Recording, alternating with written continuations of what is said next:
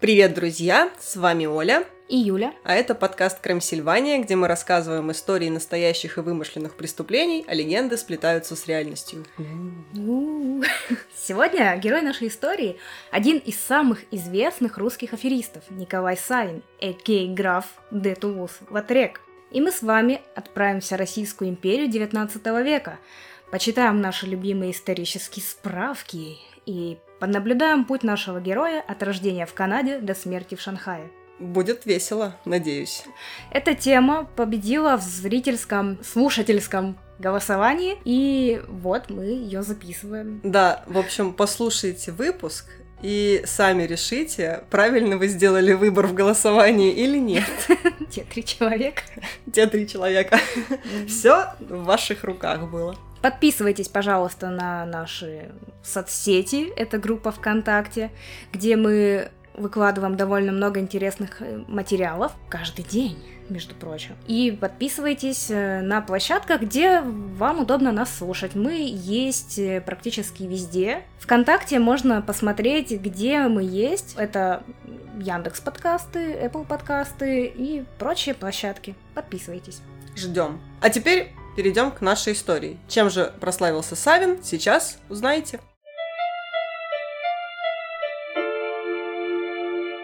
Наш герой родился в семье зажиточного помещика Калужской губернии, Боровского уезда. Свой род Савины вели от лейб-компанейца Никиты Савина, участвовавшего в возведении на престол Елизаветы Петровны. Лейб-компанейцами в то время назывались все те, кто служил в привилегированной первой роте Преображенского полка.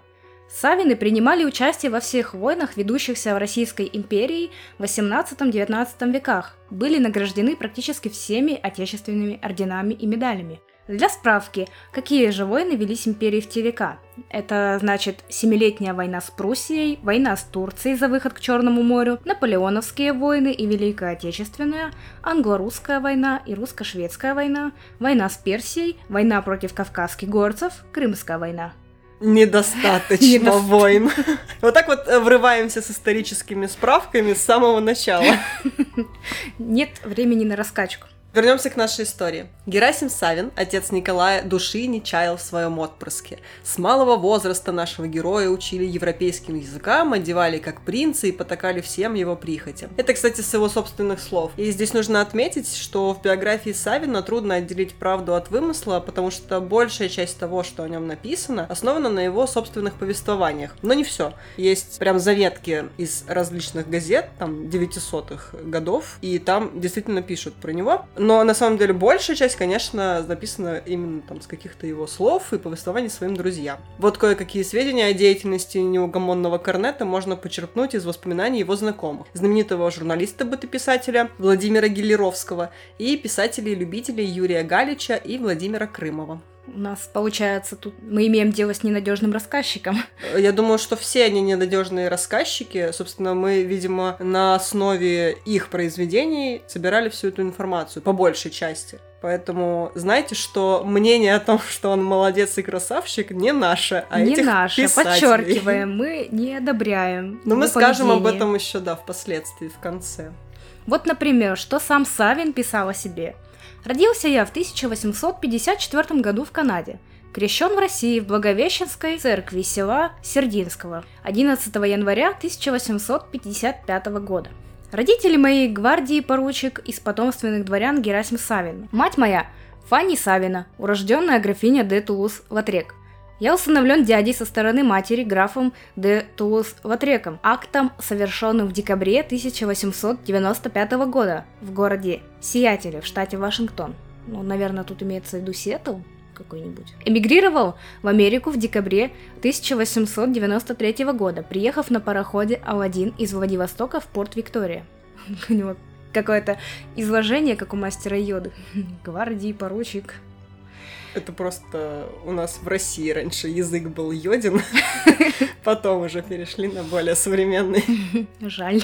Итак, наш герой рос любимчиком. Все на него надышаться не могли и дули в попу. Характер же был у него соответствующий. Наверное, как у любого избалованного ребенка. Свой 17-й год Николай Савин встретил в стенах Московского лицея Каткова, имевшего университетский статус. Но учеба не задалась, и за дерзкую выходку его тут же выпороли розгами и отправили в Освояси. Да, у них там суровые какие-то были взгляды. После отчисления из лицея Каткова наш герой бежал в Петербург, где отец устроил его в Александровский лицей.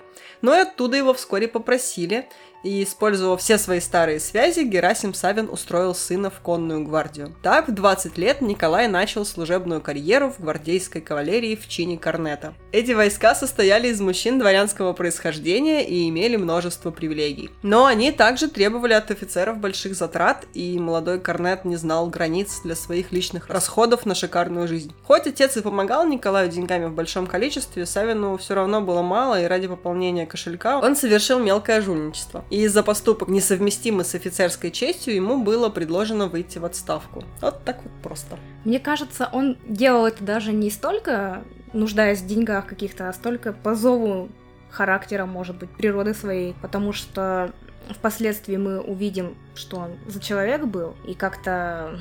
Не да, знаю. он частенько совершал преступления, хотя в них уже даже не было нужды. Да, ну вот э, бывают люди, которым вот просто хочется вот что-то такое сделать, и они делают, несмотря на то, что... Как мы подкаст.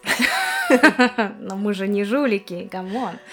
Такой поворот судьбы не привел Николая в уныние, и он окунулся в столичную жизнь золотой молодежи. Рассмотрим же, с чего он начинал свой путь жулика. Вот, э, конечно, такой поворот судьбы не привел его в уныние, потому что он привык рассчитывать, что у него есть папулечка, который всегда ему поможет и деньгами, и всем на свете, и как бы всегда за тобой есть кто-то, и не надо нести самому за свою жизнь ответственность. Да, частенько, кстати, люди, которые привыкли, что за них все решают, ждут, что за них и дальше все всегда все будут решать.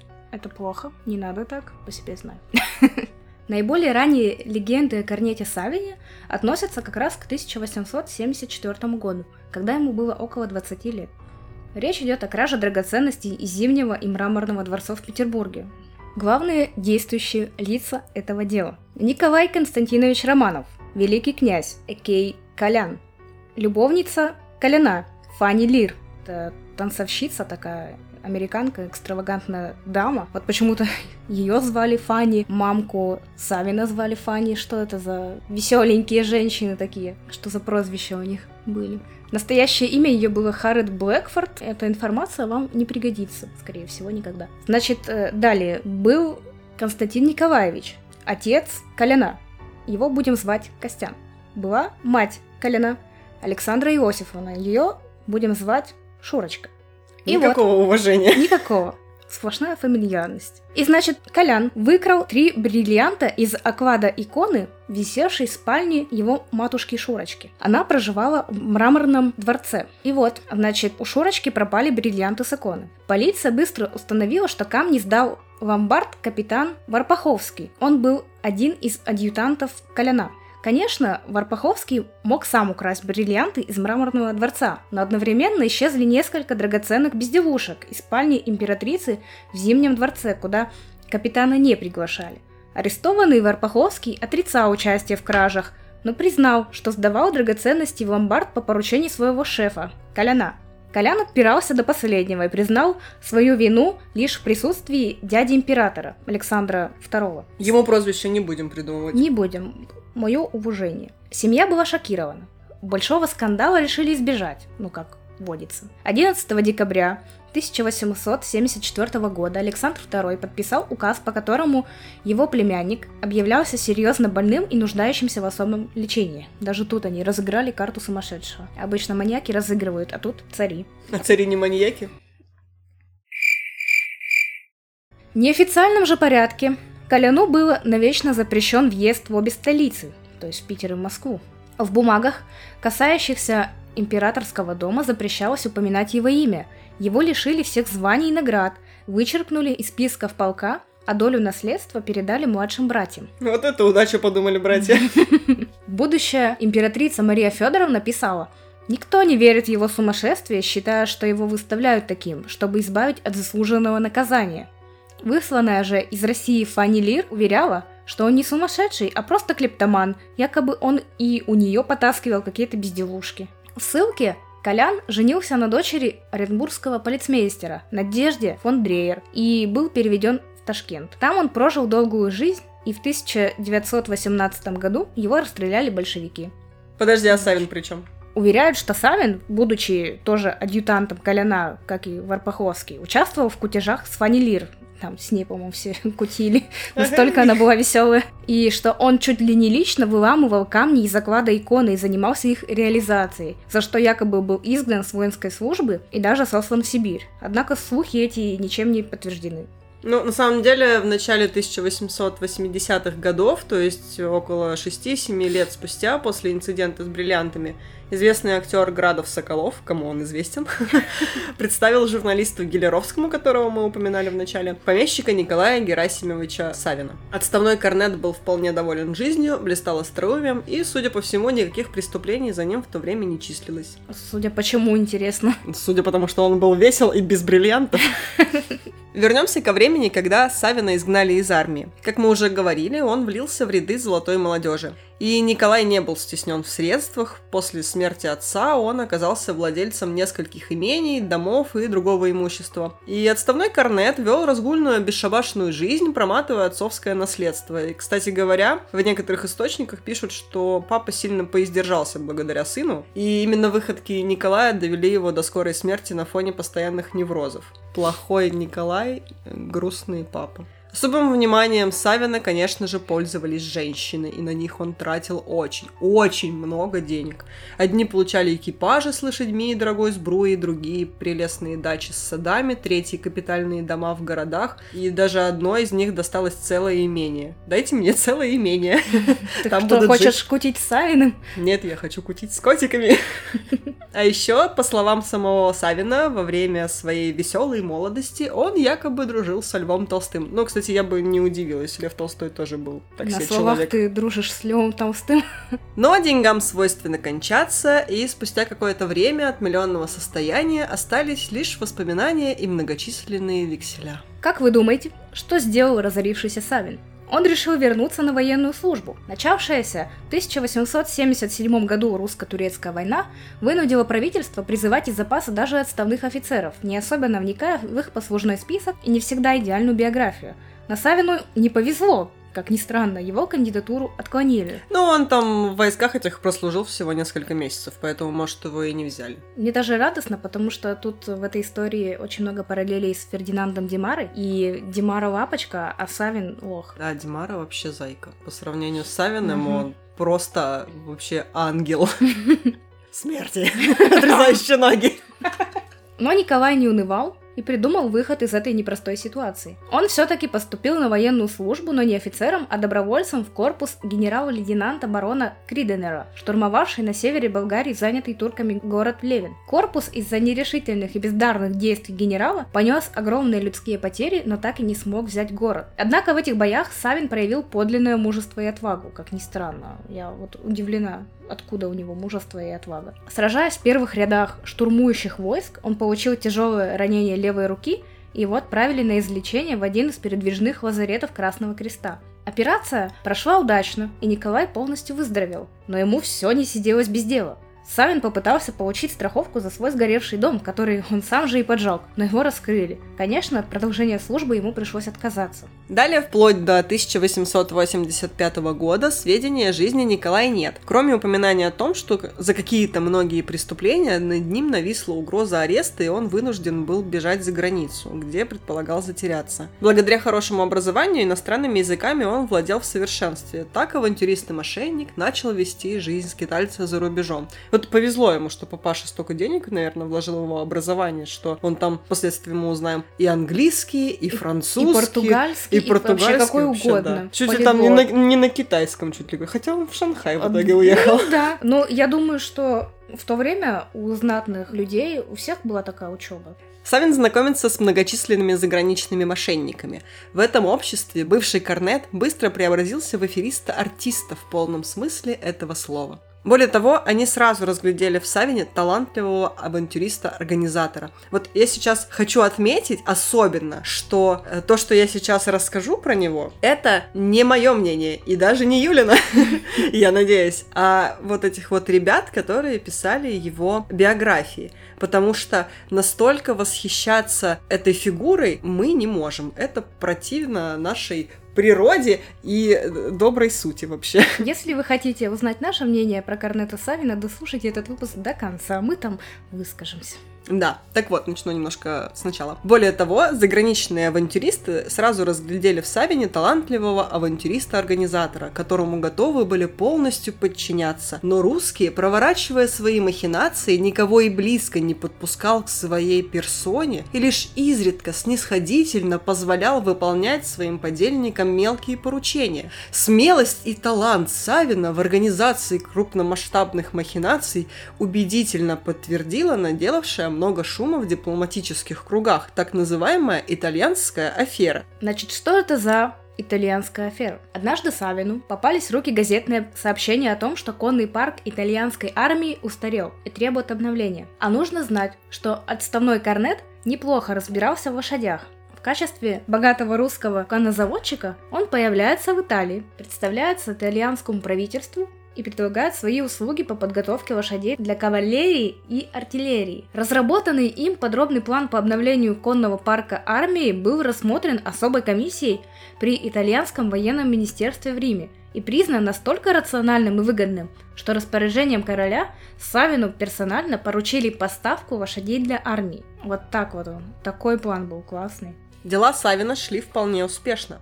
Поставка лошадей для итальянской армии велась по разработанному плану. Король и военное руководство Италии проявляли к Савину расположение, и для закупки лошадей ему выделили огромные средства. Но в одно прекрасное утро Савин бесследно исчез из Рима, прихватив с собой эту самую большую сумму денег. Авантюрист не мог не провернуть эту махинацию, хотя она для него, по всей вероятности, была не так выгодна, как престижная интересная работа, дававшая ему постоянный доход и уважение окружающих. Собственно, Зачем? Да. Он мог этого не делать, он мог получить работу. То есть, вот к слову о том, что если ему нужны были деньги, получил работу. Она престижная, интересная и давала постоянный доход. Но ему не нужна работа, ему нужно веселье. веселье. Он Фанни Савин. Так вот, разыскиваемый в Италии Савин объявился в Болгарии с замыслами новых афер – и здесь произошел случай, который стал едва ли не самым знаменитым эпизодом авантюрной карьеры Савина. И нужно обязательно отметить, что в истории Болгарии этот визит остался незамеченным. Ну, а вот в истории Савина это чуть ли не самый главный. Ну, ну вот, либо он наврал, либо болгары не хотели позориться. Решайте сами. В Болгарию бывший корнет Николай Герасимович Савин прибыл с крупной суммой денег, оставшейся у него после успешной операции по укреплению итальянской армии. Внимание его привлекли бурные события, происходившие в Болгарии. В 1886 году первый князь страны немецкий принц Александр Баттенберг в результате дворцового переворота был свергнут болгарскими офицерами-русофилами. В следующем году в результате другого переворота к власти пришли сторонники Австрии и Германии во главе со Стефаном Стамболовым. Еще не утих переполох в Риме, связанный с исчезновением видного деятеля итальянского военного министерства, как в Софии появился представитель французского банкирского дома Салье Этком. Спасибо. Князь Савин, граф Тулус де Латрек. Он посетил Стефана Стамболова, председателя Регенского совета, временно исполняющего полномочия главы государства, и от имени банкирского дома предложил значительную сумму денег, как раз таки оставшуюся от итальянской аферы, под реализацию государственного займа. В такое трудное для Болгарии время предложенная финансовая сделка была как нельзя кстати. К тому же представитель банкирского дома был из знатной дворянской семьи, держался с поразительным достоинством и имел прекрасные манеры. Да и внешность финансиста с выразительным крупным лицом и живыми глазами невольно привлекала внимание и вызывала симпатию. Разумеется, предложение Савина было принято. Вот я хочу отметить, как вот эти вот его крупные лицо и живые глаза могут влиять на решение человека из какого-то там регенского совета. Ну что ты, это ж Европа. Ну что ты. Ну если ты красавчик, то давай свои денежки. Мы приложим фотку ВКонтакте, как выглядел Савин, и вы уж сами решите, насколько он вызывает симпатию и насколько он привлекательный. В это время наиболее важная и трудная задача главы болгарского государства сводилась к поиску претендента на престол. Безусловно, Стефан в первую очередь искал человека, который проводил бы линию его партии. Одновременно такой человек должен был нравиться людям, вызывать доверие у народа и быть для него авторитетом. Поиски среди соотечественников не привели к успеху, чтобы болгары не вызывали доверия и не пользовались авторитетом. Вот если вспомнить Гарри Поттера, Виктор Крам же был болгаром, и мне кажется, он вызывает доверие и авторитет. Ну, авторитет точно. Он такой крепкий, лысый мужик, который постукивает своим посохом. Это он в кино был лысый мужик, а на самом деле он вообще-то подросток лохматый. Ну что, тебе не вызывает доверия? В фильме нет. В фильме он не вызывает у меня доверия. Мне не нравится Виктор Крам в кино. Он О. стремота. В общем, поиски среди соотечественников не привели к успеху, и тогда председатель правительства обратил свой взор на графа, который был ему симпатичен во всех отношениях. Бывший корнет Савин вот-вот должен был занять болгарский престол. И он бы его занял, если бы не роковая случайность. Стамболов направил представление кандидатуры будущего болгарского правителя турецкому султану через русского посланника в Константинополе Нелидова. Последний узнал в рекомендованном Великосветском Савине разыскиваемого русским правительством отставного корнета-авантюриста – приостановил дальнейший ход представления и отдал распоряжение об аресте Савина и доставке его в Константинополь. Под усиленным конвоем потерпевший фиаско Корнет был этапирован из Константинополя в Одессу, а затем в Петербург. Так вместо болгарского престола Савин оказался в тюрьме. По другой версии, прибыв в Софию, Николай Савин представился великим князем Константином Николаевичем и опять же предложил заем на крупную сумму. Конечно, временные власти Болгарии согласились и были так рады свалившемуся на их головы счастью, что предложили великому князю в благодарность за хлопоты болгарский трон, в ту пору свободный. У нас тут свободный трон стоит, садись. И Савин тоже был так рад, так рад. Стать монаршей особой, но это же вам не шутки. Николай посмотрел на себя в зеркало, прикидывая, каков он будет в короне и решил подстричься. Действительно, такой, корона и волосы торчат, фи. Но вот беда, прибывший к нему лучший болгарский парикмахер, оказывается, имел честь подстригать в Санкт-Петербурге настоящего великого князя Константина Николаевича. Совпадение? Не, Не думаю. думаю. Поэтому сразу определил, что перед ним самозванец. Претендент на трон успел смыться из гостиницы за полчаса до того, как туда явилась полиция. Мне вот эта версия больше нравится, она очень забавная. Ну да, она смешная, но мне кажется, это фигня полная. Увы, достоверность этой истории вызывает большие сомнения. В своих записках Николай Савин пишет, что инициатором возведения его на трон был регент Болгарии Стефан Стамболов. Однако достоверно известно, что именно Стамболов возвел на болгарский трон в 1887 году Фердинанда I. Это правда. Я погуглила, посмотрела Википедичку, так и есть. Но талант Савина, помимо прочего, заключался в умении доказывать свою невиновность в любом, казалось бы, самом безнадежном положении. Он снова оказался на свободе и стал продолжать свои бесконечные аферы. 1888 году Савин письмом уведомил Гилеровского, что закончил произведение под названием «Исповедь Корнета», которое описал свою жизнь и приключения. Он просил журналиста подредактировать его труд и где-нибудь напечатать, а в заключении сообщил, что сам приехать не может, поскольку содержится в тюрьме в каменщиках. Ну надо же. Классика. Сидишь в тюрьме и пишешь мемуары. Ничего страшного. Но Гелеровского в это время в Москве не было, и далее с его слов. Я работал в русских ведомостях и через редакцию получил письмо, адресованное на мое имя. Это письмо хранится у меня до сего времени. В этом письме Н.Г. Савин сообщает мне, что он закончил большой литературный труд «Исповедь Корнета», в котором описал свою жизнь приключения. Савин просил меня в письме просмотреть его работу, проредактировать и начать печатать или в газете, или отдельным изданием. Самой рукописи не прислал, Письмо заканчивается следующими строками. Я вас могу принять ежедневно, от часа до трех дня у себя. Сам же не могу явиться к вам, к моему глубочайшему сожалению, потому что содержусь в тюремном замке, в каменщиках. Итак, жду вас у себя, ваш покорный слуга Николай Савин. Тут он приложил оглавление своей исповеди в трех частях. Первая часть – бурная молодость, вторая – травля по Европе и третья – инквизиция XIX века. Это, мне помнится, было в 1888 году, во время моего отсутствия из Москвы, а когда я получил письмо, лежавшее месяца три в редакции, Савина в Москве уже не было. Я очень жалел, что не воспользовался этим материалом, но счастливый случай через 25 лет привел этот материал опять ко мне в руки. Все-таки Савин хотел очень сильно напечататься. Но, собственно, ему это удалось, получается. Далее следует некоторый провал в истории Савина до 1892 года.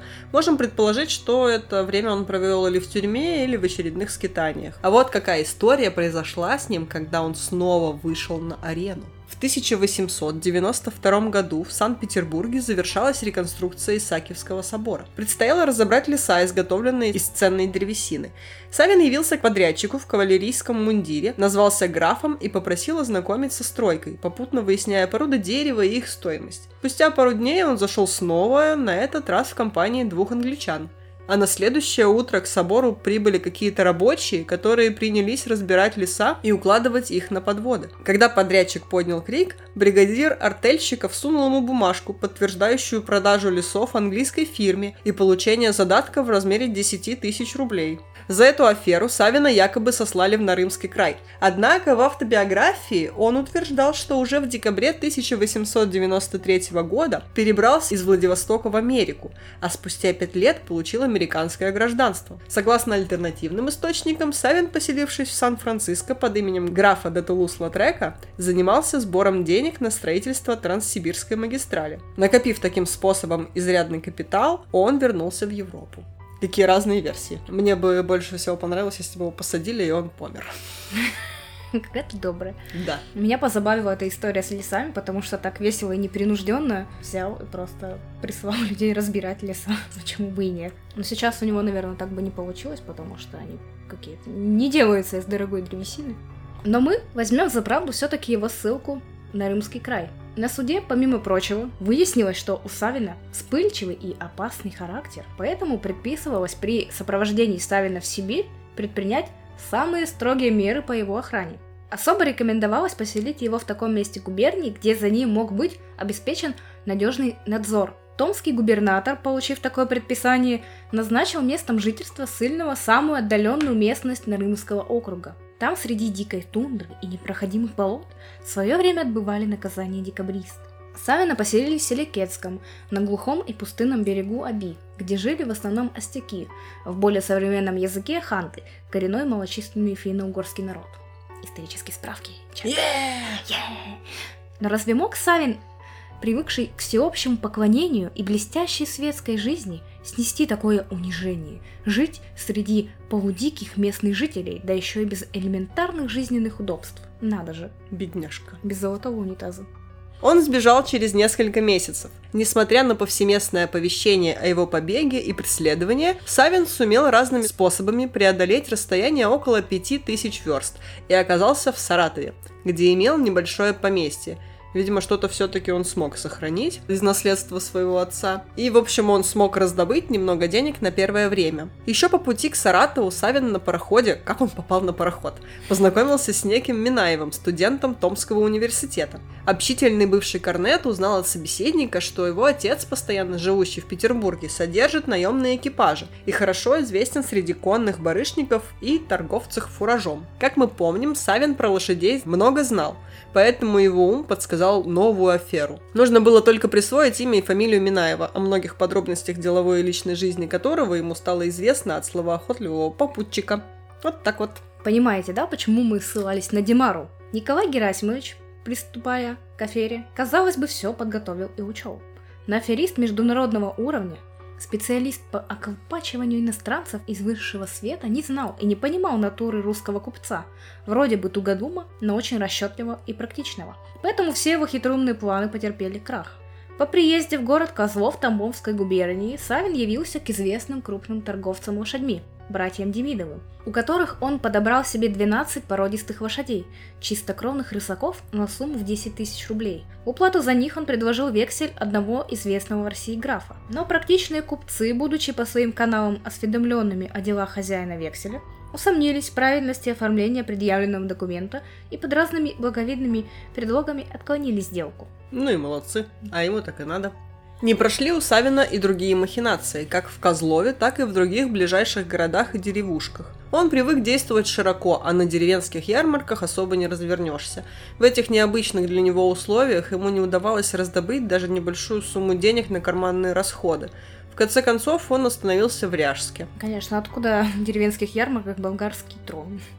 Вместе с тем, побег из ссылки такого крупного афериста вынудил российские власти принять самые экстренные меры по его розыску и задержанию. Вскоре после появления Савина в Козлове об этом стало известно следственным органам. Для его задержания был командирован известный судебный следователь Московского окружного суда Грушанский, который вслед за Савиным прибыл в Ряжск. Николая задержали в одном из номеров единственной в городе гостиницы. Откуда у него только деньги взялись на Ну, гостиницу? Это Ну, тоже уже стащил сколько-то немножко на ярмарке. Возможно, ему пришлось опуститься до уровня карманника. Так вот они, карманные расходы. Слова в данном случае были излишними, и аферист с гордым видом протянул руки для наручников. Арестованный с первым же поездом был отправлен в Козлов, где его посадили в тюрьму, которая размещалась в городском замке и славилась как прочностью стен, так и надежной охраной. К тому же Савин, как опасный преступник, содержался в отдельной камере под специальным надзором. Савин случайно узнал, что в тюрьме заболел брюшным тифом в тяжелой форме один заключенный, и его отправили в земскую больницу. Он также смог узнать, что тифозный больной имеет некоторое с ним сходство. Они были примерно одного роста и комплекции, а также имели одинаковый цвет волос. По разговорам тюремщиков он понял, что направленный в больницу арестант безнадежно болен. Тогда Савин решил прикинуться больным. В городе свирепствовала эпидемия тифа, и никто не удивился очередному зараженному. Николая, конечно же, отправили в больницу. Савина поместили в одной палате с больным тифом, который в ту же ночь умер. Николай перенес покойника на свою койку, а сам занял его место. Ох, хитрец какой.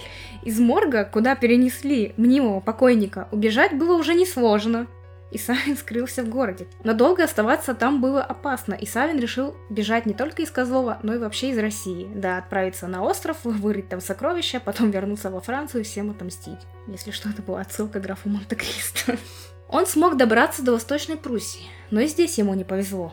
При проведении одной, казалось бы, незначительной аферы Савина задержали. Правда, он не растерялся и представился Фришенбаумом, гражданином города Бремен. Тогда для проверки показаний Савина в сопровождении трех бравых прусских жандармов направили к начальнику бременской полиции. В Бремени, по убедительной просьбе Николая, отлично говорившего по-немецки, еще один язык в копилочку, все остановились в лучшей гостинице центральной части города, заняв две большие смежные комнаты. Старший жандарм отправился в полицейское управление, чтобы доложить о прибытии и получить указания относительно задержанного. Второй жандарм пошел в контору гостиницы за какой-то справкой. Когда они ушли, Савин набросился на третьего жандарма, связал его и заткнул его рот кляпом. Когда вернулся второй жандарм, Савин то же самое проделал и с ним.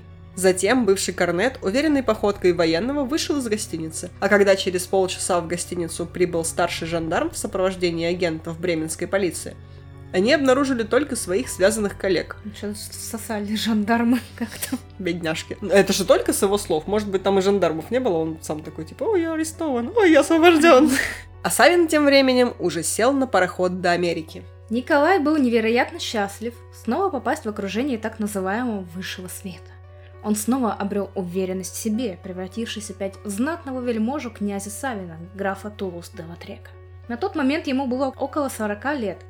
Он прекрасно говорил по-английски и выглядел представительно. Да я не верю, что он выглядел представительно. Я не верю, что на него женщины клевали. Ну, блин, я видела его фотки. Come on, нет. Либо это женщины, не знаю, с плохим вкусом или... Может, у них было плохое зрение. Возможно. А Ведь- очков не было. Да, наверное, в этом все дело было. Савин быстро перезнакомился со всеми пассажирами первого класса. Он всю дорогу развлекал публику рассказами о себе и своих приключениях. Нетрудно представить, как талантливо он изображал в лицах своих влиятельных родных баронов, графов и князей. Мне кажется, тут события очень похожи на фильм «Титаник». Жаль, что пароход не затонул. Он потом с какой-нибудь девицей. Джек! Савин! Мужчинами он играл в карты, а играл он хорошо, так что быстро поправил свои денежные дела. С женщинами он флиртовал. Увлекая их заманчивыми перспективами брака, Савин каждый предлагал руку и сердце с убедительной просьбой до приезда в Нью-Йорк сохранять все в секрете. И они эту просьбу выполняли, ведь он представлялся им галантным, интересным и к тому же весьма состоятельным по его собственным заверениям. Наконец, мечта Савина сбылась. Он прибыл в Америку. Майки I love New York. Вначале он стал наносить визиты тем дамам, за которыми ухаживал в пути. К разочарованию Николая родители девушек, с которым он сделал предложение на корабле, несмотря на их слезы и истерики, ни в какую не соглашались на скоропалительный брак своих дочерей с человеком, которого по существу совсем не знали. И который обыгрывал их в карты и отбирал их деньги. Они просили Савина дать им возможность узнать его получше и поближе, и тогда уже решить этот вопрос и отыграться. Конечно, сам Савин этого категорически не желал. Потерпев неудачу с брачными аферами, он решил избрать другое направление своей деятельности. В Нью-Йорке, как и подобает титулованной особе, Савин занял роскошный особняк, чуть ли не римский дворец, и повел роскошную жизнь. Нанеся визиты многим высокопоставленным лицам, он вскоре завязал знакомство в высшем свете, устраивал пышные приемы, давал умопомрачительные званые обеды. Повсюду Николай был желанным гостем. Устраивая у себя карточные вечера, Савин наживал на них большие деньги. Многие недоумевали, откуда у Савина такие огромные средства. Чтобы избежать подозрений и пересудов в обществе, он при любом случае говорил, что доход приносит удачные финансовые операции. Нас сидят там все голые без денег за столом, такой, откуда же у тебя столько денег? Э, удачные финансовые операции, э, у меня каре. Одна такая операция заключалась в открытии нью-йоркской конторы по скупке земель на Кубе, которые продавались испанцам за бесценок после войны с Соединенными Штатами. Громкое имя графа Тулуз де Латрека и правдиво выдуманная история позволили ему сорвать хороший куш. Другой статьей дохода русского афериста было обирание посетителей карточных вечеров с помощью шулеров, с которыми он познакомился еще на пароходе. То есть он там не всех все-таки обобрал, а еще с кем-то задружился.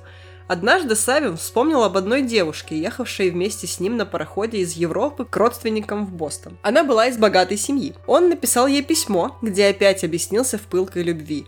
Уже через несколько недель состоялась их свадьба, и весь летний сезон они провели на очаровательном морском курорте. Но к осени Савин, сославшись на дела, уехал, обещая вскоре вернуться, и пропал. Разумеется, вместе со всеми деньгами жены. Николай Савин был до нельзя самоуверенным человеком. Как-то он представился президенту США Тафту, как он только до него добрался. Может, тоже письма писал, где объяснялся в любви. Представился президенту Тафту, как титулованный русский вельможа, и высказал горячее желание посвятить свои способности на пользу Америки. При этом не упустил случай отметить, что неплохо разбирается в финансах, и даже представил президенту свой собственный письменный труд об улучшении финансовой системы североамериканских Соединенных Штатов. Тафт был в восторге и вскоре нанес Савину ответный визит. В конце 1895 года аферист уже исполнял обязанности секретаря казначейства США. Корнет частенько заходил с докладами к президенту. Последний был очень доволен работой русского. Можно себе только представить, на какую сумму Савин мог облегчить американскую казну – я вот не нашла информации про это, кстати говоря. Ну, у нас же ненадежный рассказчик, мне кажется, да. он фантазировал все это, сидя в тюрьме. Я даже больше скажу, рассказчик настолько ненадежный, что секретарем он работал в 1895 году, а Тафт занимал пост президента с марта 1909 года по март 1913 года. Хм. Но вот интересно, что до сих пор в интернете есть информация о том, что Савин общался с президентом Тафтом, и нигде не пишут, что сроки не совпадают. Видимо, всем проще верить в байку или что, я не понимаю. Информацию-то надо проверять, но Ладно, чтобы не портить нашу историю правдой, мы сами сделаем вид, и вы, дорогие слушатели, тоже сделаете вид, что поверили, что автор не знаю, просто перепутал президентов, и что Савин действительно мог обчистить казну США. Однако эта афера ему не удалась. В Нью-Йорк от российских властей пришли требования об аресте Савина. Его блестящая карьера в финансовых органах Соединенных Штатов неожиданно завершилась. По дороге к новому месту заключения Корнет по своему обыкновению сбежал. Вот ему так вообще даются побеги, как будто за ним никто не смотрит. Савин отправился во французский город Дьеп, модный тогда курорт на побережье Нормандии. Мне кажется, он когда писал вот эти все мемуары в тюрьме, он э, потерял карту мира и как он перемещался вот в США, потом он во Франции. Вскоре он познакомился с семейством маркиза Инфервиля, интересная фамилия, обратив особое внимание на их приемную дочь, очаровательную блондинку Леони.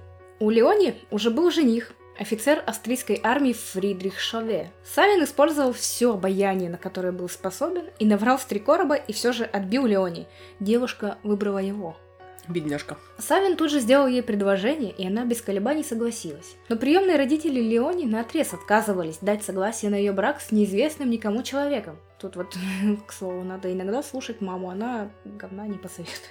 Тогда Савин принялся шантажировать бедняжку, уверяя ее, что если она не выйдет за него, то он непременно покончит с собой. Одновременно он уверял доверчивую простушку, что маркиз Инфервиль перестанет сопротивляться, как только узнает, что они тайно обвенчались. Трогательные и пылкие заверения Савина в любви сделали дело. Красавица Леони согласилась бежать с ним в Англию, захватив все свои драгоценности. Вырученные от их продажи деньги, около 100 тысяч франков, молодоженными были прожиты очень быстро. Мне категорически не нравится эта история. Савину, игравшему тогда в карты в аристократических клубах Лондона, сильно не везло – Привыкший к роскошной жизни, он очень тяготился своим почти нищенским положением. Однажды во время игры, когда в банке скопилась большая сумма денег, он схватил их и, угрожая револьвером, бежал из клуба, а потом и из Англии. Понимая, что его разыскивает полиция нескольких стран, Савин менял места жительства. Наконец, он снова оказался в Париже, и там его не без помощи Леони, жаждавшие мести, арестовали и посадили в тюрьму. Так, так ему его. и надо.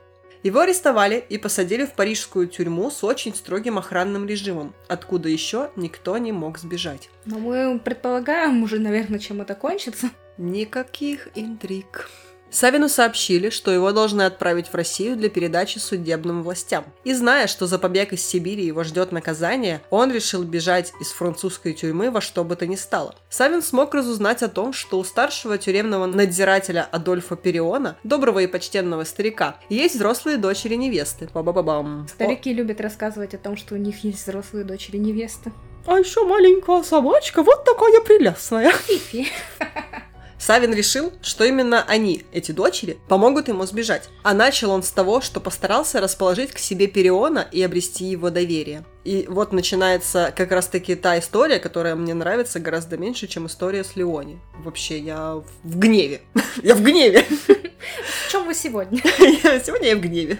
В тюрьме Савин содержался под именем графа Тулуз де Латрека, хотя надзиратель Перион из документов знал, что в действительности арестант не был титулованным вельможей, за которого себя выдавал. Несмотря на это, Савин убедил старика, что на суде он докажет свое графское происхождение, и что его привлекают к суду совершенно незаконно, из-за нежелания вступить в брак с немолодой и некрасивой дочерью маркиза Инфервиля, который якобы из мести возбудил против него процесс. Бедняжка ли они? Еще раз вот повторю, бедняжка. Всякое она, она обзывала вообще токсичный чел. Разумеется, такое обвинение, по словам Савина, не будет иметь для него никакого значения, его, конечно, оправдают и отпустят на свободу. Сам же, между прочим, намекнул старику, что располагая достаточно большим состоянием и не нуждаясь в средствах, хотел бы жениться на бедной девушке, лишь бы она была молода и миловидна. Затем, чуть позже, Николай Герасимович выказал желание познакомиться с дочерями надзирателя, которые, если верить слухам, очень привлекательны. В какой-то момент Перион потерял бдительность и решился познакомить арестанта с семьей. При содействии другого тюремного надзирателя он проводил заключенного к себе на квартиру, которая находилась в одном дворе с тюрьмой и была соединена с ней коридором. Хорошая квартирка, удобно, на работу близко ходить. Николай произвел неизгладимое впечатление на дочерей тюремщика. Визитка стали постоянными. Заключенный вел себя безукоризненно и в скором времени снискал такое доверие Периона, что ему было разрешено ходить на свидание без сопровождающего. Часто бывая в семье Периона, Савин выбрал своей жертвой более миловидную дочь и начал усиленно за ней ухаживать. Объяснившись любви и клятвенно обещая жениться, Савин трогательно и убедительно внушал девушке, что для скорейшего освобождения из неволи ему необходимо срочно побывать в городе для завершения своих дел – какие дела могут быть у арестанта в городе. Увлеченная Николаем, девушка даже решилась поговорить с отцом, но старый надзиратель, разумеется, и слушать не хотел об этом. Савин, поняв, что Перион никуда его не отпустит, решил действовать по-другому. Он уговорил невесту дать ему возможность выйти в город всего на полчаса, клятвенно обещая вернуться в тюрьму. Посоветовавшись, они решили преобразить Савина в Периона. Благодаря гриму и одежде надзирателя, Савин в сумерках практически не отличался от него. Вечером девушка выпустила Савина из своей квартиры в город, любезно снабдив его некоторой суммой денег. Нет, зачем ты это сделала? Она... Кричала я в этот момент, когда читала. Ужасно. Обман удался, шалость удалась. И Николай оказался на свободе. Через час он уже ехал по железной дороге в Брест, весело рассказывая попутчикам о своих бесконечных приключениях, не мучаясь угрызениями совести из-за горя, причиненного доброй французской семье, и смеясь над дураченными агентами французской полиции. Вот же сволочь, ну! Осуждаю. Вообще, вообще просто я была очень-очень сильно недовольна тем, что он сделал. Мне очень не понравилось. Это, наверное, вообще самое ужасное, что он сделал. Он с годами все хуже и хуже становится. Вот Демарочка бы так никогда не поступил. А он и не поступил. Блин, он тоже бросил девушку. Ну нет, он ее бросил, ну, как бы, ну, не так, что он такой, отдай мне свои бабки, пока, дура.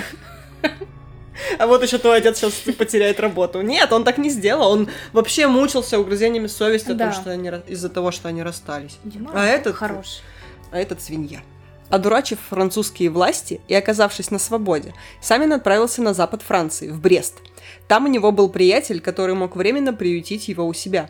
У приятеля Николай встретил большое общество зажиточных людей, среди которых особенно выделялся один англичанин, многие годы проживший в Северной Америке. Это был очень богатый человек. Он располагал огромными средствами и большую часть жизни провел в путешествиях. Николай просто не мог обойти вниманием этого богача он его манил. На нового знакомого Савин произвел настолько приятное впечатление, что тот предложил к его услугам свою роскошную яхту для поездки в Португалию. Как? Как вот. производить так, такое впечатление? Я хочу книжку от Савина. Как производить приятное впечатление на людей, чтобы получить яхту для путешествия в Португалию? Морской переход в Португалию во всех отношениях устраивал Николая, и он, конечно же, дал свое согласие. Яхта с группой путешественников на борту отправилась в Лиссабон. По дороге, чтобы скоротать время, по предложению Савина решили поиграть в карты. Как всегда бывает, начали с простой игры, а затем решили играть на интерес с небольшими ставками. Игра становилась все азартнее, ставки росли, к Савину, как всегда, шла хорошая карта, он постоянно выигрывал, ничего нового. Это подогрело интерес и усиливало азарт остальных игроков, стремившихся хоть раз выиграть для престижа. Но им это не удавалось. Напомним, что Савин был хорошо знаком с шулерскими приемами и не стеснялся их применять. Ох, какой он не стесняшка. Да, ну в нескольких тюрьмах сидел там, из каждой тюрьмы что-то почерпнул. Ну да. За время плавания от Бреста до Лиссабона Савин обыграл не только хозяина яхты, но и остальных гостей, которые садились играть. Причем не просто обыграл, а обчистил до нитки. К концу путешествия богач-англичанин проиграл Савину все находившиеся при нем деньги и ценные вещи, и более того, ему пришлось предложить в залог даже яхту. Так как англичанин мог достать деньги только в Лиссабоне, к концу плавания хозяином яхты по существу оказался Николай. Я не понимаю, в чем была проблема просто скинуть его за борт. И все. Не Почему знаю, нет? но все благородные... Наверное, была проблема Доны. в том, что он все это придумал. Возможно, мне тоже так кажется. Если вы в этом выпуске слышите какие-то странные звуки, то это уже котики. Уже через несколько часов после прибытия в Лиссабон Савин получил от англичанина все причитавшиеся ему деньги. Имея такие огромные средства, Николай прежде всего занял самый дорогой номер в лучшей гостинице столицы, где начались беспрерывные кутежи. Деньгами он сорил направо и налево. Ведя такую жизнь, Николай быстро истратил весь свой огромный выигрыш и вскоре опять оказался без средств, не имея возможности платить даже занимаемый номер. Но, как обычно, Савин не пал духом, а напротив, снова начал разрабатывать очередные аферы. Еще перед путешествием в Португалию Савин внес в один из солидных банков Бреста 500 франков и получил аккредитив на Лиссабонский банкирский дом. Вспомнив об этих деньгах, Савин явился в банк, предъявил перевод, но денег брать не стал – он сообщил, что ему вскоре может потребоваться проведение больших банковских операций, так как он, князь Савин, специально прибыл из Америки для скупки земель на Кубе. У него все аферы, знаешь, с Кубой связаны как-то. Все это Савин проделал, зная, что банкир обязательно по телеграфу наведет справки в Брестском банке о подлинности аккредитива и получит подтверждение. Это и было нужно аферисту. Продуман. Имея в запасе всего один бланк перевода Брестского банка, Савин заполнил его соответствующим текстом и вписал переводную сумму в 50 тысяч франков. Через день он опять явился в Лиссабонский банк и заявил, что у него имеется еще один аккредитив, по которому желательно было бы получить деньги немедленно. Аферист рассчитывал, что получив подтверждение по одному аккредитиву, банк не станет устанавливать подлинность второго. Он был умен, наверное. Но служащий был опытным человеком, да и запрашиваемая сумма была слишком велика, поэтому, сославшись на отсутствие наличности и принеся тысячу извинений, он предложил Савину явиться за деньгами на следующий день, а сам послал очередной запрос. Он был не очень умен. Назначенное время Савин явился в банк и был арестован. На суде, прекрасно владея португальским языком, еще один язык чек, я думаю, что он не владел, наверное, только парсилтангом каким-нибудь. И то не факт, он такая змеюка подколодная. О том, насколько изворотливым умом обладал отставной корнет, говорит то, что, несмотря на совершенное преступление, суд его оправдал. Ему надлежало только немедленно покинуть Португалию, что Савин и сделал. В марте 1909 года большинство европейских газет много внимания уделяли уголовному процессу, который проходил в Антверпене, финансовом и промышленном центре Бельгии. Да, там судили Савина. Интерес к нему не пропадал в течение многих лет, и поэтому в зале суда во время процесса над Николаем яблоку негде было упасть. Да и вокруг здания толпились люди, стремящиеся, если не увидеть, то хотя бы что-нибудь узнать о происходящем в зале суда. И так целую неделю, в течение которой длился судебный процесс. Предыстория этого дела достаточно обыденна для нашего героя. Герой в кавычках. В кавычках. В августе 1908 года в коммерческих и финансовых кругах Антверпена появился представительного вида джентльмен, представившийся князем Савиным, графом Тулуз-де-Латреком. Благодаря кипучей энергии Савина и его умению завлекать людей внешне заманчивыми предприятиями, ему удалось создать международную акционерную компанию по эксплуатации лесных богатств Кубы. Бедная Куба, она уже разорилась бы, если бы он на самом деле какие-то дела там вел. К нему потянулись горожане, жаждущие стать акционерами этой экзотической и перспективной компании. Среди них были и опытные банкиры, и многие даже давали Корнету авансы в размере от 2 до 5 тысяч франков. Дело стало налаживаться, но эта деятельность просто перестала интересовать Савина. Вот о чем мы уже, по-моему, дважды говорили, что если он придумывает себе какую-то новую, прикольную, классную, красивую аферу, то он быстренько бросает все, чем занимался до этого, и просто переключается на новое дело. И точно так же, если он находит себе там интересную работу какую-то, которая приносит ему деньги, это его не очень волнует, ему главное там чем-нибудь незаконным позаниматься. Хлебом не корми, да, чем-нибудь незаконным позаниматься.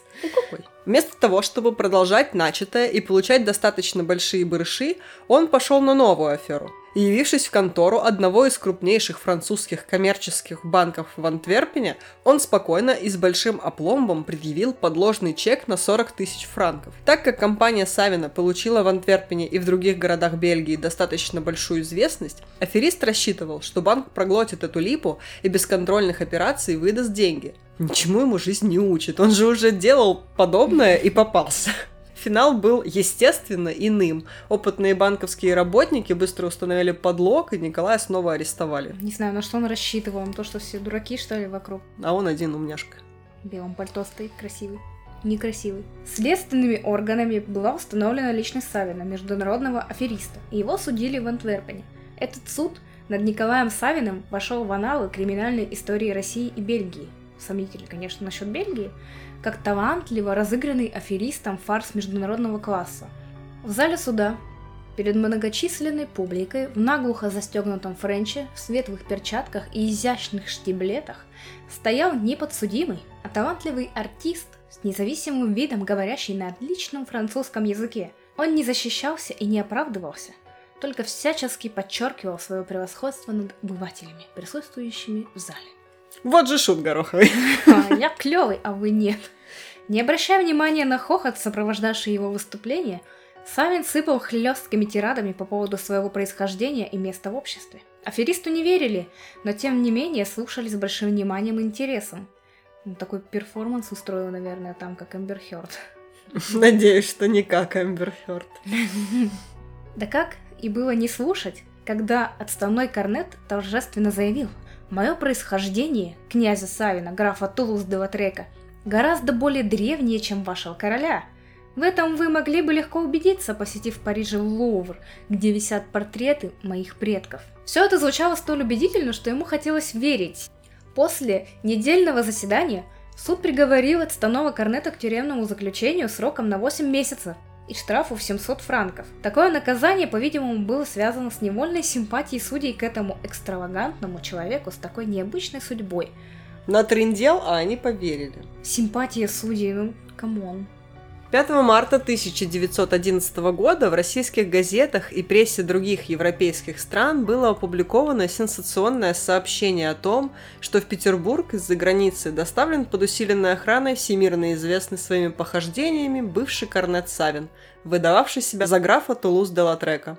По сведениям журналистов, Савин, несмотря на свои 55 лет, выглядел вполне бодрым, необыкновенно стойко переносящим все жизненные невзгоды. Мне кажется, многие, кто, знаешь, живут от тюрьмы до тюрьмы, они такие бодрящиеся ребята. Ну, плюс он не работал ни разу, он все время как искал легких денег, и у него не было сына, который довел бы его до смерти своими выходками.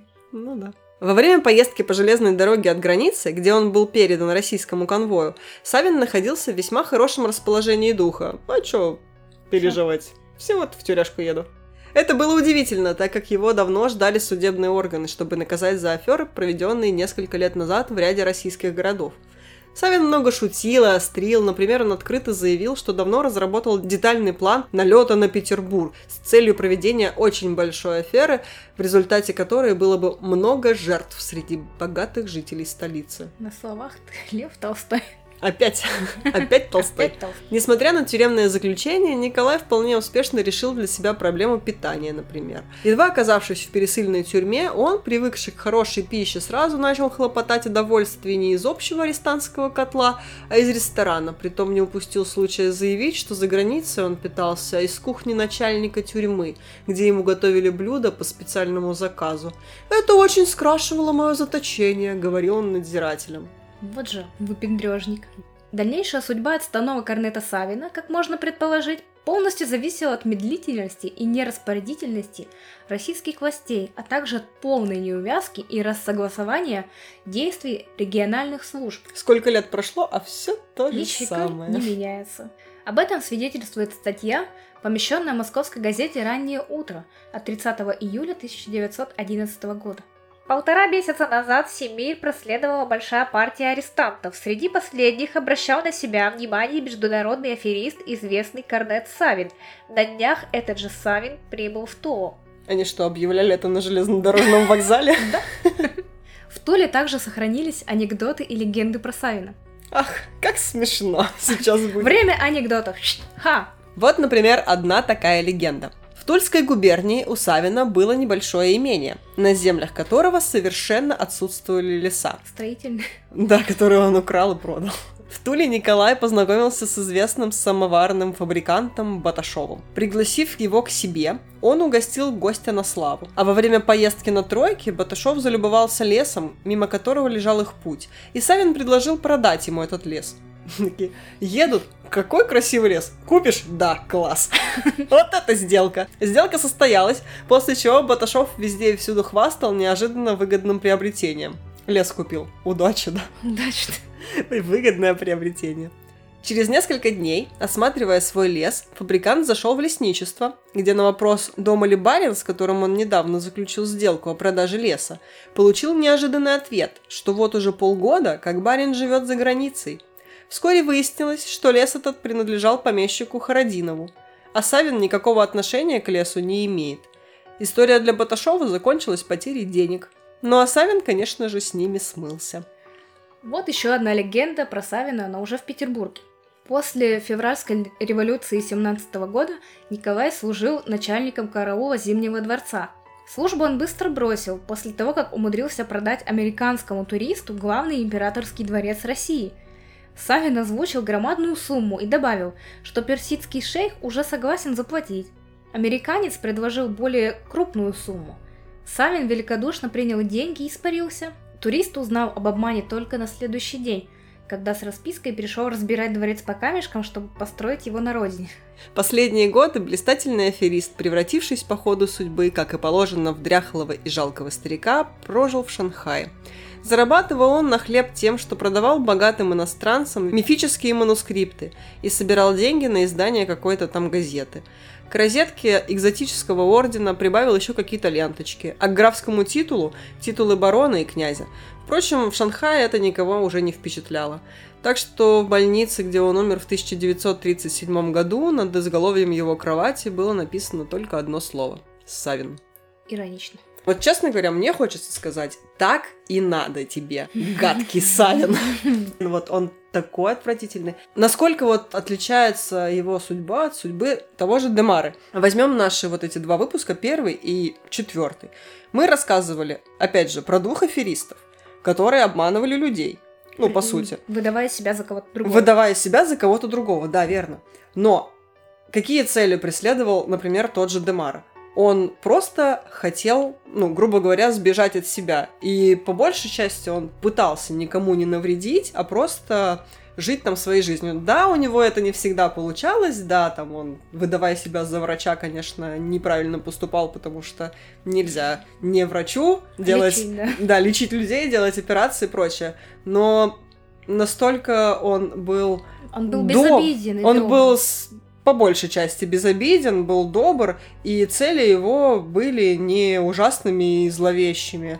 Но а- не, не по фану это делал, а просто вот, ну, во-первых, из-за своих каких-то личных проблем. Да. А во-вторых, все эти выходки его чаще всего не заканчивались чем-то ужасным для других людей. В отличие от Савина, который специально преследовал цель нажиться на чужом там горе, сделать э, кому-то нажит. Ну, в принципе, нажиться, да, заработать денег э, за чужой счет. Просто обмануть там людей. Вот эта история с этой бедной французской семьей, которая там в тюрьме жила. У них и так вот горе какое в тюрьме живут. А тут еще он всех обманул, сбежал. Наверняка этому дедушке-тюремщику потом вообще, не Да, знаю, влетело. дай бог, что его просто уволили. Они а там не отрезали голову. а, французы, да, они такие, гильотина, все дела. Вообще, Савин ужасный человек. Мне он очень сильно не понравился. Его мотивы мне очень сильно не нравятся. Единственное, что в нем хорошее, так это то, что он языки смог вы- выучить. Молодец. Какой молодец. Потому что ему папа все дал, все оплатил, а он вот э, так вот вырос. Я вот думаю над тем, кем Савин мог бы быть сейчас, и мне кажется, он вот один из тех, кто, знаете, продает, как, например, если кто не знает, есть такая Бель Дельфин, то ли модель она, то ли стримерша, не, не знаю точно, и она продает воду, в которой она принимала ванну. Мгм. Вот. Я И- не знаю. Не знаешь? Нет, Ну, ну и хорошо. ну, да. И продают, э, например, тот же воздух, баночки с воздухом на Красной площади. Мгм. Вот это что-то из этой оперы. Вот эти ниточки красные, которые заряжены, желанием. да, желаниями. Короче, вот такую штуку там сейчас что только не заряжают, что угодно возьми, заряди на успех, продавай это как амулет, и, и люди покупают. Но все-таки мне кажется, что Савин бы этим не занимался. Он э, Кру- не дал, да, он делает крупные какие-то вещи, и вот э, такими поставками чего-то много, но маленькое. Он им- бы пирамиду основал, наверное. Да, я думаю, что он с Мавроди бы мог задружиться, если бы они там жили в одно время. Я думаю, что МММ это вот как раз савинская тема. Согласна. Вот такая вот история русского афериста. Пишите нам, поверили ли вы Савину, поверили ли вы в его истории, мемуары. Подписывайтесь на наши соцсети, группу ВКонтакте. Мы будем очень рады вас всех видеть. И рады тем, кто уже подписался. Спасибо вам большое за поддержку. Мы это очень-очень ценим. Да, будем вас всех ждать. Надеемся, что вам с нами было снова весело и интересно. А это был подкаст Крам Сильвания. Я Юля. А я Оля. Не дайте себя обмануть.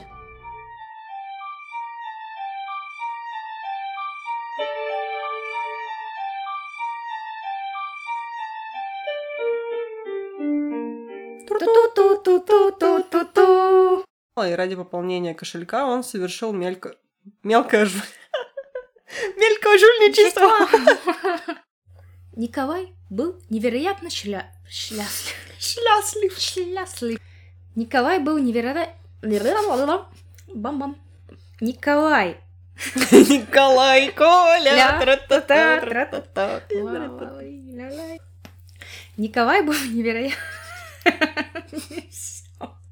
Кот грызет дохлого опоссума, игрушечного. Интересно у тебя вещи. Жаба и дохлый опоссум. Который представился князем Савином, графом Тулуз графом Тулуз Делатреком.